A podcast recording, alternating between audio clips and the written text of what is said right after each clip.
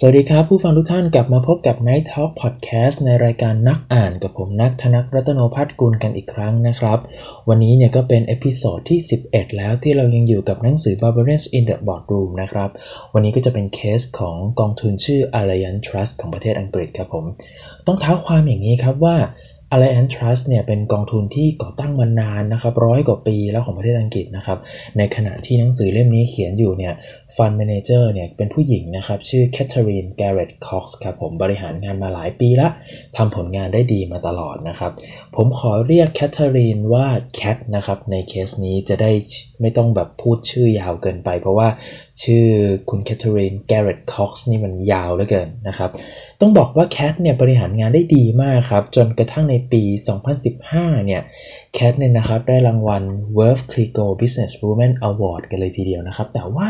เหมือนกับว่ารางวัลนี้นะครับจะมีคำสาบอยู่ครับ ก็คือผู้บริหารหญิงนะครับ ก่อนหน้านี้เนี่ยที่ใครๆได้รางวัลนี้กันไปเนี่ยนะครับ ก็สุดท้ายแล้วเนี่ยไม่รู้เป็นอะไรนะครับ จะโดนปลดออกจากตำแหน่งกันทุกทีเลยครับ เดี๋ยวเรามาดูกันว่าแคทเนี่ยจะโดนผลจากคำสาบนี้ด้วยหรือเปล่านะครับ แต่ก็ต้องเล่าต่ออย่างนี้ครับว่า Allianz Trust เนี่ยนะครับที่ผลประกอบการเนี่ยเรียกได้ว่าค่อนข้างดีครับก็มีปัญหาเช่นกัน เพราะว่า Market Cap ของหน่วยลงทุนที่เทรดกันอยู่ในตลาดเนี่ยนะครับดันมีมูลค่าน้อยกว่าสินทรัพย์รวมของกองทุนนะครับนั่นก็คือมี discount นั่นเองนะครับทำให้ผู้ถือหน่วยหลายรายเนี่ยก็ออกมากดดันอยู่เรื่อยครับว่าทำไมราคากองทุนที่เทรดกันอยู่ในตลาดเนี่ยถึงไม่สะท้อนมูลค่าที่แท้จริงของกองทุนสักทีนะครับ ต้องยกตัวอย่างอย่างนี้ครับว่า ยกตัวอย่างเช่นแบบ ราคากองทุนที่ trade กันอยู่ในตลาดเนี่ยสมมุติว่า 10 บาทต่อกองต่อหน่วยใช่ไหมฮะแต่ว่ามูลค่าของสินทรัพย์ที่ถืออยู่จริง ๆ แล้วเนี่ยถ้าคิดเป็นหน่วยลงทุนแล้วเนี่ยสมมุติว่าอยู่ที่ 12 บาทอย่างเงี้ยครับก็แปลว่าแบบมี discount อยู่ 2 บาทต่อหน่วยนะครับ ซึ่งในกรณีนี้ 20%ก็ถือว่าเยอะอยู่นะครับ ดังนั้นเนี่ยพอมีเคสแบบนี้เกิดขึ้นเนี่ยนะครับ ในปี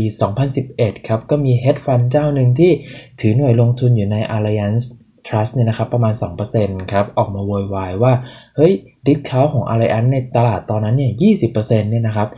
ทำให้มันน้อยลงหน่อยทำให้มันแคบลงหน่อยเนี่ยนะครับ นอกจากนี้แล้วเนี่ยนะครับ hedge fund นั้นเนี่ยก็ยังมีการวิจารณ์รูปแบบการบริหารกองทุนของ Allianz Trust หลายอย่างครับ รวมทั้งเรียกร้องให้จ้างเมนเจอร์จากภายนอกด้วยนะครับ hedge fund เจ้านั้นเนี่ยครับชื่อ l a x e Partners ครับผม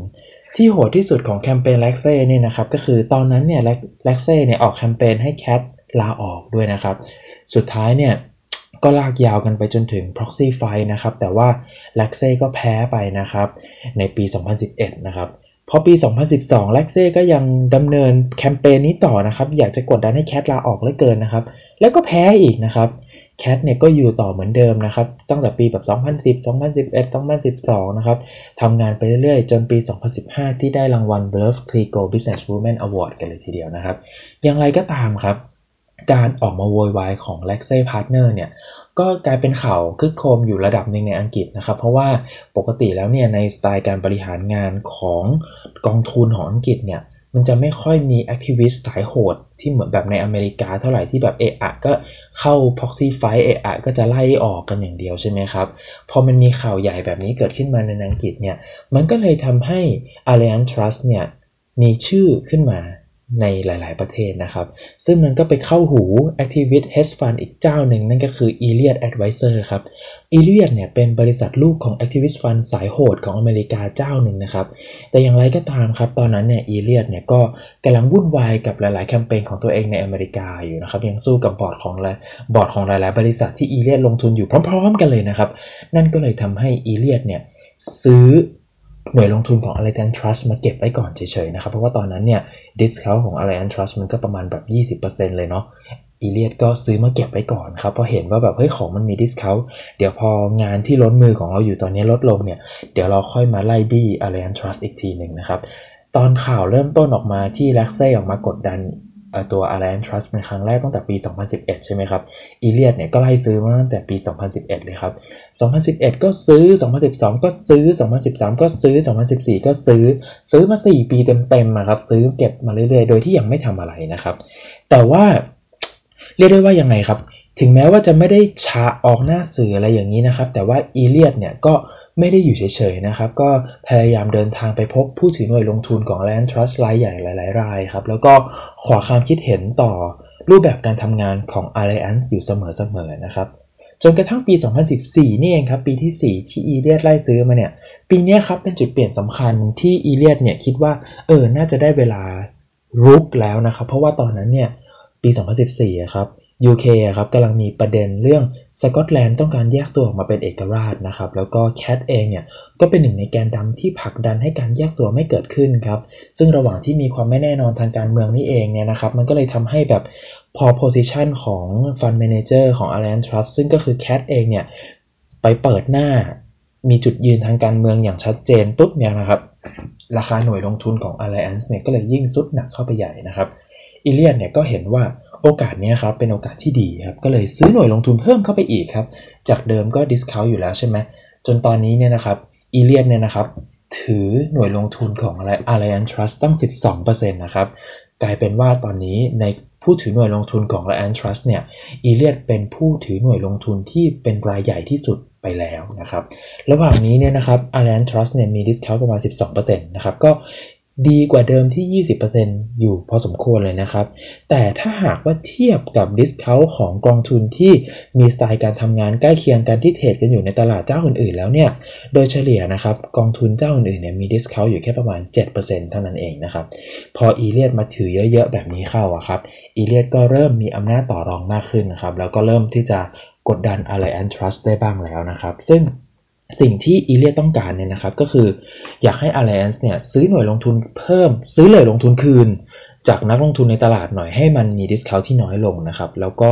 Elliott เนี่ยก็อยากให้ลดขนาดทีม Management แล้วก็ Investment ของทาง Alliance Trust หน่อย เพราะว่า Elliott เนี่ยมองว่าพนักงานระดับสูงๆ ตรงนี้มันเยอะเกินไป แล้วก็เงินเดือนเนี่ยมันค่อนข้างเปลืองนะครับ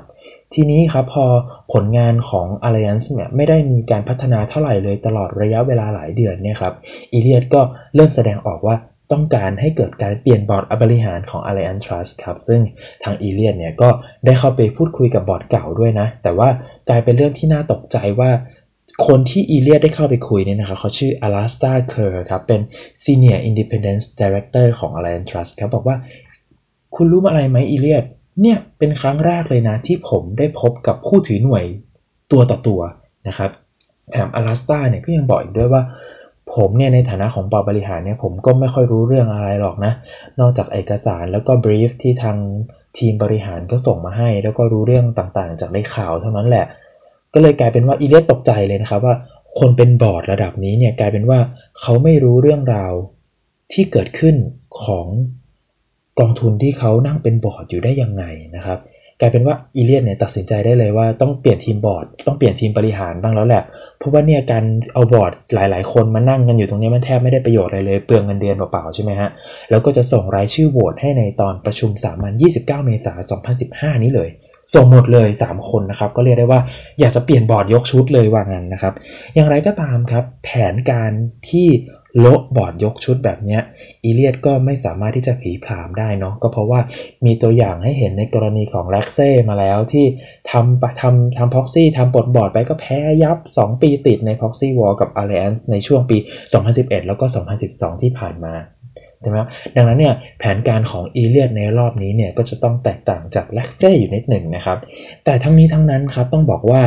รูปการของอีเลียดในปีนี้กับแล็กเซ่ในหลายปีก่อนเนี่ยมันแตกต่างกันครับ เพราะว่าในช่วงปี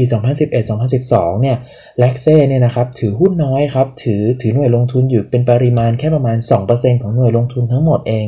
แต่ว่าอีเลียดในรอบนี้เนี่ยครับถือเยอะมากครับถือ 12% 13%นะครับคือกลุ่มเสียงโหวตเยอะกว่าเยอะเลยครับทำให้แบบผู้ถือหุ้นผู้ถือหน่วยลงทุนอื่นเนี่ยคล้อยตามได้ง่ายกว่านะครับอีกทั้งครับ Laxey เนี่ยเปิดหน้าฉากออกมาเลยว่าอยากจะปลดกลุ่มผู้บริหารเก่าออกทั้งหมดเลย โดยเฉพาะแคทเธอรีนที่เป็น fund manager เป็น Head of Investment อยู่ในตอนนั้นนะครับ แต่ว่า Elliott เนี่ย บอกว่าแบบเออขอส่งบอร์ดตัวเองเข้าไปทำงานร่วมกันกับบอร์ดเดิมดีกว่า ตอนที่แบบ PR ออกมาแบบนี้นะครับเพื่อที่จะได้แบบไม่มีกระแสต่อต้านเยอะนะครับ เพราะว่าที่ทำแบบนี้เนี่ยเพราะว่า Elliott เนี่ยถึงแม้ว่าจะเป็นบริษัทลูกของบริษัทในอเมริกาเนี่ยนะครับ Elliott เนี่ยทำงานในสหราชอาณาจักรมาพักใหญ่ครับ Elliott ก็เข้าใจถึงวัฒนธรรมของอังกฤษได้ดีนะครับโดยที่ Elliott เนี่ยเข้าใจว่า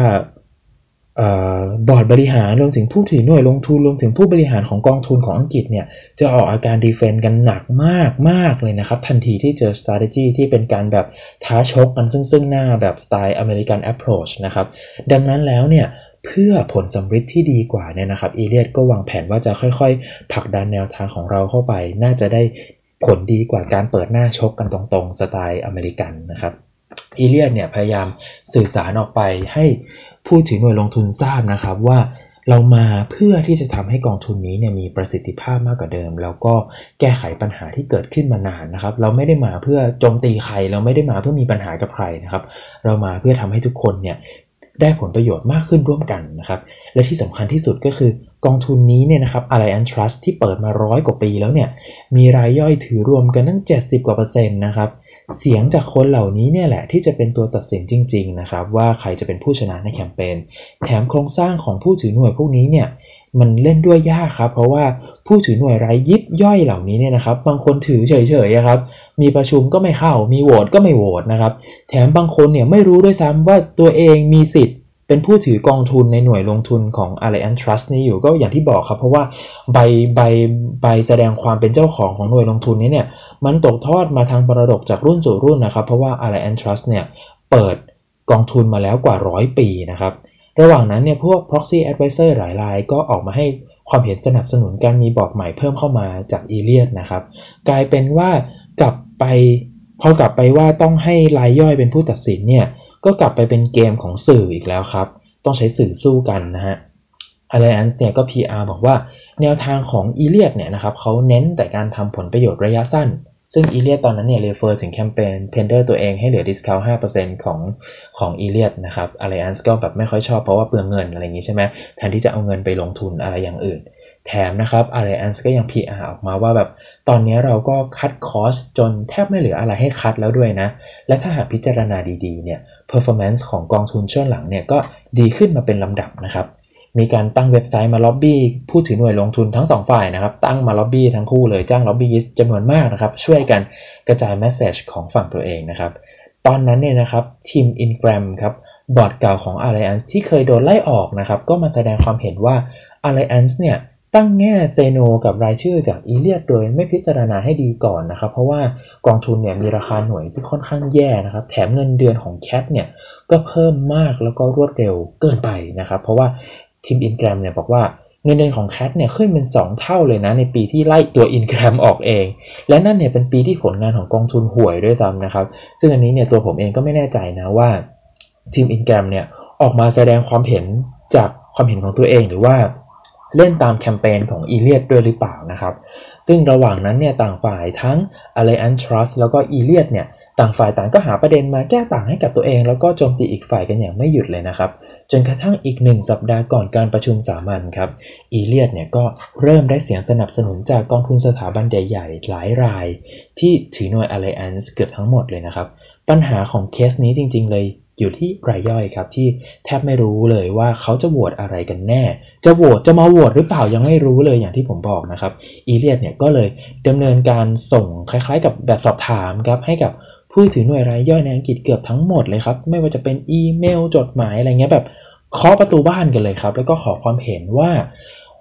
มุมมองของผู้ถือหน่วยคนคนนั้นเนี่ย เห็นว่าอยากจะโหวตให้กับ Elliott หรืออยากจะโหวตให้กับทางบอร์ดเก่ามากกว่า ซึ่ง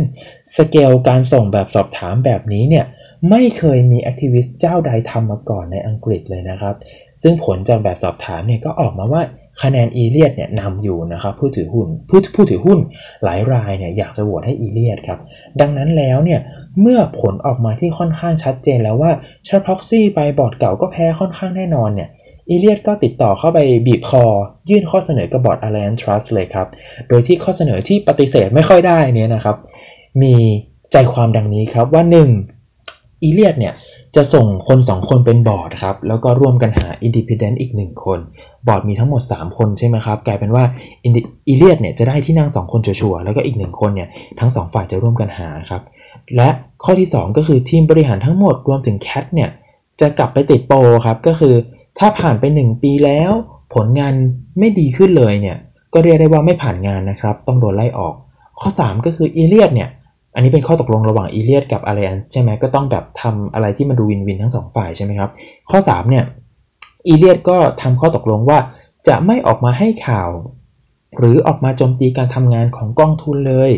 ก่อนถึงประชุมปีก่อนถึงการประชุมสามัญปี 2016 โน่นเลยนะครับ แต่ระหว่างนี้เนี่ยครับอีเลียดก็สามารถเดินทางไปหารือเป็นการส่วนตัวกับผู้ถือหุ้น ผู้ถือหน่วยรายใหญ่อื่น ๆ ได้เหมือนเดิมนะครับ ทีนี้ครับพอมาถึงวันประชุมสามัญใช่ไหมครับ วันที่ 29 เมษายน 2015 เนี่ยผู้ถือหน่วยก็มากันเพียบเลยนะครับในงานกะว่าจะได้มาโหวตครับ แบบไหนไหนไหนไหนมีแคมเปญใหญ่ขนาดนี้แล้วขอมีส่วนร่วมนิดนึง แต่ผู้ถือหน่วยที่มากันเพียบเลยเนี่ยผิดหวังครับ ผลประกอบการไม่ค่อยดี และยังผิดหวังซ้ำซ้อนที่ยังไม่มีการโหวตด้วยนะครับ เพราะว่าอย่างที่บอกว่าว่าทั้งสองฝ่ายเนี่ยทั้งอีเลียนและ Alliance เนี่ยเขาไปเคลียร์กันมานอกรอบแล้วว่าเออเดี๋ยวจะหาทางลงร่วมกันอะไรอย่างนี้ใช่ไหมครับ ผู้ถือหุ้นของตัว Alliance Trust เนี่ยก็ยิ่งโมโหเลยครับ เมื่อพบว่างานนี้เนี่ย Alliance เนี่ยนะครับต้องจ่ายค่าใช้จ่ายต่างๆ ระหว่างการทำ PR แคมเปญไปมากกว่า 3 ล้านปอนด์เลยนะครับ สุดท้ายแล้วเนี่ย สิ่งที่ดูเหมือนจะเป็นการหาทางออกร่วมกันระหว่าง 2 ฝ่ายเนี่ยที่จริงเนี่ยต้องถือว่าเป็นการแบบชนะอย่างหมดจดของอีเลียดเลยด้วยนะ เพราะว่าผู้ถือหน่วยเนี่ยแบบเรียกได้ว่าหมดศรัทธากับบอร์ดเก่าผู้บริหารชุดเก่าเลยอะที่ทำอะไรก็เปลืองขนาดนี้แถมยังไม่ได้ไม่ได้ผลอะไรมาเป็นชิ้นเป็นอันด้วยนะครับ สื่อทางการเงินของอังกฤษหลายเจ้าเนี่ยชื่นชม Elliott เลยนะ ที่เป็นมีประวัติที่เป็นแบบ activist fund สไตล์ท้าตีท้าต่อยมาตลอดเนี่ยกับสามารถมาดำเนินเกม แบบคลื่นใต้น้ำกับ Activist Fund ได้อย่างนุ่มนวลหมดจด และได้ผลออกมาเป็นเลิศมากครับ พอหลายเดือนผ่านไปเนี่ยผลประกอบการของ Alliance Trust ก็ไม่ดีขึ้นเลยนะครับ ซึ่งอันที่จริงเนี่ยต้องเรียกว่าแย่ลงพอสมควรด้วยซ้ำนะครับ พอมาช่วงปลายปี 2015 นะครับ เดือนตุลาคมครับ Alliance เนี่ยก็ประกาศการเปลี่ยนแปลงโครงสร้างทางการดำเนินงาน และการบริหารครั้งใหญ่ที่สุดในรอบ 127 ปีของตัวกองทุนเองนะครับ การเปลี่ยนแปลงที่เกิดขึ้นก็คือ1เนี่ย Alliance จะลดต้นทุนตัวเองลง 20%ครับ 2 ก็คือจะ tender หน่วยลงทุนตัวเองนะครับ แล้วก็3เนี่ยจะไล่ฟันเมนเจอร์ออกนะครับ ถ้าทำผลงานห่วย 6 เดือนติดต่อกัน 4 นะครับบอร์ดบริหารเนี่ยจะกลายเป็น independent ทั้งหมดทุกคน นั่นหมายถึงว่าแคทเธอรีนและบอร์ดเก่าเนี่ย จะไม่มีที่นั่งในบอร์ดบริหารอีกต่อไปเลยนะครับ ตอนนี้เนี่ยตำแหน่งใหม่ของแคทก็เลยกลายเป็น Head of Investment ของ fund ครับ ซึ่งเพียงแค่ 6 เดือนนะครับ หลังจากรับรางวัล Work c l i c o Business woman Award เนี่ยแคทก็โดนคำสาปปลดจากการเป็น manager เสียแล้วนะครับ ซึ่งสิ่งที่อยากให้ผู้ฟังเนี่ยโฟกัสกับเรื่องนี้ก็คือแบบการการดำเนินเกมแบบคลื่นใต้น้ำของ Elliott เนี่ยที่